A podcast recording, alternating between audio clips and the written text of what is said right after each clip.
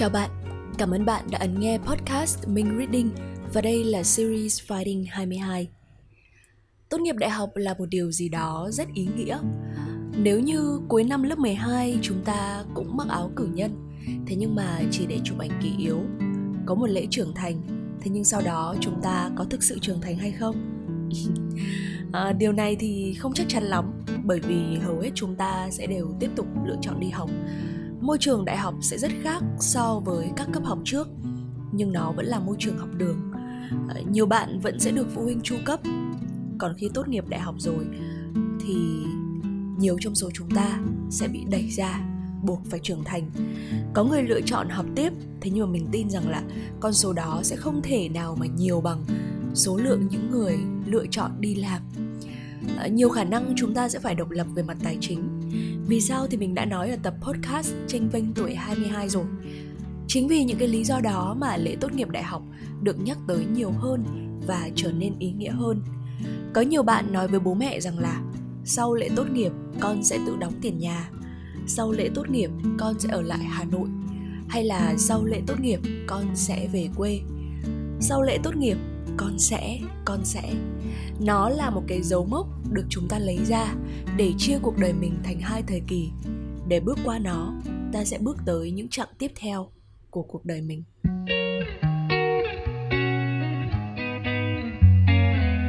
Không biết là các trường khác như thế nào. Ờ, chứ còn trường đại học của mình á mình học học viện báo chí và tuyên truyền thì năm cuối hầu hết mọi người đều mong có thể tốt nghiệp đúng hạn tức là đúng cái đợt đầu tiên sau 4 năm học đại học. Đối với những người quy tắc và tuân thủ theo quy trình, kế hoạch cuộc đời như mình thì đây sẽ là một điều cực kỳ quan trọng bởi nó sẽ tạo ra cho mình cái cảm giác yên tâm để mình có thể tiếp tục thực hiện những cái dự định, những cái dự án sau đại học. Chứ nếu mà mình ra trường rồi mà mình cứ phải lo lắng về cái ngày mà mình sẽ được lấy bằng tốt nghiệp, lo lắng hoàn thành các cái môn mà mình còn nợ hay là những cái chứng chỉ còn thiếu thì mình nghĩ là mình sẽ khó làm được những cái gì chắc chắn phía sau lắm. Với sau khi ra trường, đi làm, mình sẽ bị cuốn vào công việc với nhiều lo toan hơn, cũng khó có thể chu toàn được thêm cả việc học. Mình từng chứng kiến một vài anh chị vì bận rộn nhiều việc ờ, bị quá hạn cho nên là đã không được nhận bằng tốt nghiệp. Dù sau này chúng ta có thực sự dùng nó hay không á, thì chúng ta cũng đã bỏ ra 4 năm để học. Mình nghĩ là như vậy rất nhiều người nói rằng là cái bằng đại học này sau này này, ra cũng chỉ để làm lót chuột hay là để làm gì đấy thôi, chứ không dùng được đâu. Thế nhưng mà mình lại nghĩ rằng là nó cũng là một cái thành công trong cuộc đời mình, nếu mà mình giành được nó, đúng không? Nếu nói từ lúc sinh ra cho đến năm mình 22 tuổi á, thì nhiệm vụ của mình đó là gì? Là ăn, là chơi và là học thì chẳng phải nếu như mà mình hoàn thành xuất sắc việc học tập mình có được một tấm bằng đại học thì đã là một sự thành công đầu đời của mình rồi hay sao? Đó cũng là một cái điều mà mình đáng tự hào. À, mình không có ý nói bắt buộc ở tuổi này có bằng đại học thì mới là thành công. Mình không phủ nhận nhiều người đi làm sớm và đạt được những cái thành tựu lớn lao. Họ vất vả làm những cái thành tựu đó thì bản thân mình bản thân chúng ta cũng vất vả để học tập cơ mà đúng không? Chưa biết là sau này à, ta có đi làm đúng ngành hay không. Nhưng mong rằng là tất cả chúng ta mình các bạn hãy tán thưởng và tự hào bởi vì mình đã cầm được tấm bằng trên tay. Đó là kết quả cho những nỗ lực và sự hết mình của bản thân. Thỉnh thoảng mình cũng lấy điều đó làm động lực để nói với bản thân mình rằng là bản thân mình đã cố gắng suốt 4 năm đại học thì có lẽ rằng là mình cũng sẽ cố gắng để làm được những điều khác nữa ngoài kia.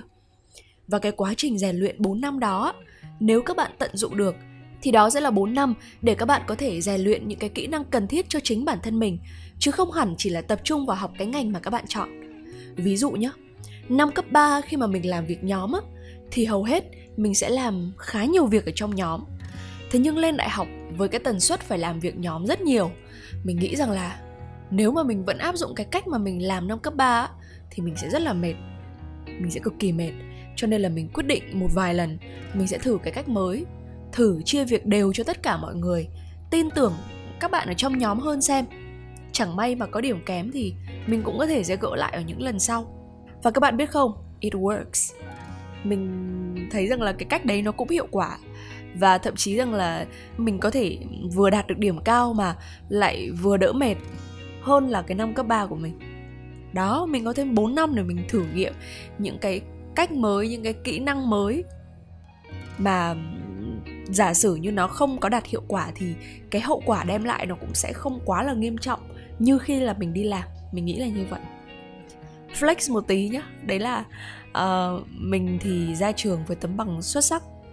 Và mình thấy rằng là cái số lượng mà sinh viên được cái bằng xuất sắc đó ở trường mình thì nó không quá nhiều. Cho nên là mình cũng cảm thấy hơi tự hào một chút xíu. Uh, khi mà làm cái số podcast này á mình ngẫm lại và mình thấy rằng là cái cách học đại học của mình á cái cách học năm mà mình học ở đại học thì nó rất khác so với cách học năm cấp 3 năm cấp 2 đến năm lớp 9 thì mình mới bắt đầu tập trung nhé năm cấp 3 thì mình cũng tập trung học ngay từ năm lớp 10 thế nhưng mà cao độ không chỉnh mảng á, thì là lớp 12 nhưng mà đại học thì mình đã giải đều cái việc học của mình xuyên suốt 4 năm. Mình không biết lý do tại sao mình lại làm thế. Không hẳn là mình mong muốn là mình sẽ được bằng xuất sắc đâu nhá. Đợt đấy mình nhớ cái đợt đầu năm á mình nhớ là mẹ mình có nói với mình rằng là cố gắng đừng để bằng khá con nhé ít nhất là cũng được cái bằng giỏi thôi bằng giỏi là được rồi. Đó chắc là bởi vì mình nghĩ cái lý do đấy. Mình cũng không tìm hiểu xem là uh, liệu điểm kém hay điểm cao thì nó có ảnh hưởng gì không bởi vì lúc ấy mình vẫn giữ cái lối tư duy năm cấp 3 đó là mình có thể gỡ gạc rồi thì chủ yếu là năm cuối các thứ. Thế nhưng mà không hề chúng ta nên tập trung ngay từ những cái năm đầu tiên. Nếu như mà các bạn muốn đạt được một cái kết quả gì đó thực sự là cao như ý nguyện uh, vào năm cuối. Bởi vì đúng là ờ, đại học nó sẽ là kết quả là ừ, cái tấm bằng ừ, kết quả nó là cái sự kết tinh nó là cái sự nỗ lực của cả một quá trình, chứ không phải chỉ có một năm. Và nếu mà nghĩ đơn giản hơn thì chắc là cái lý do rất là đơn giản để mình làm cái điều đấy là mình chỉ muốn điểm cao thôi. Đó, thì vô hình chung là cái việc tập trung, cái việc chỉnh chu ngay từ những năm đầu, nó đã khiến mình đỡ vất vả hơn các bạn khác khá nhiều. Mình quan sát như vậy, nó để có thể có được một cái kết quả ờ, cao nhất. Đó, và nó giúp mình nhận ra rằng là mọi cái thành tựu á thì luôn luôn cần thời gian tích lũy và phải trải qua thời gian phải được mài rũa qua thời gian thì nó mới vững chắc được.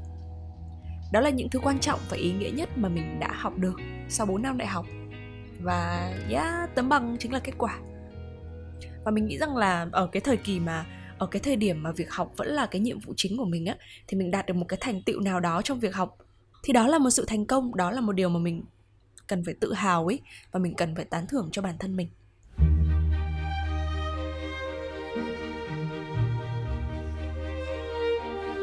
Và vào ngày tốt nghiệp đại học là cái ngày mà mình là nhân vật chính. Được mấy lần trong đời mà mình được là nhân vật chính, đúng không? Và được xin chụp ảnh nhiều này, như thể là người nổi tiếng. Ờ, đúng không? Rồi thì ờ, còn được nhận bằng xuất sắc. Oách chứ. Cho các bạn chứng kiến một chút lễ tốt nghiệp của mình qua âm thanh này nhé lại xin mời bùi thu minh.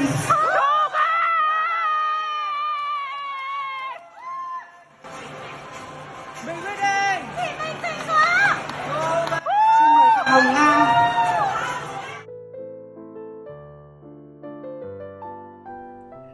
Đó kiểu lúc mình về á khi mà mình xem lại cái video á mà bạn bè của mình có đăng story xong rồi tag mình vào á.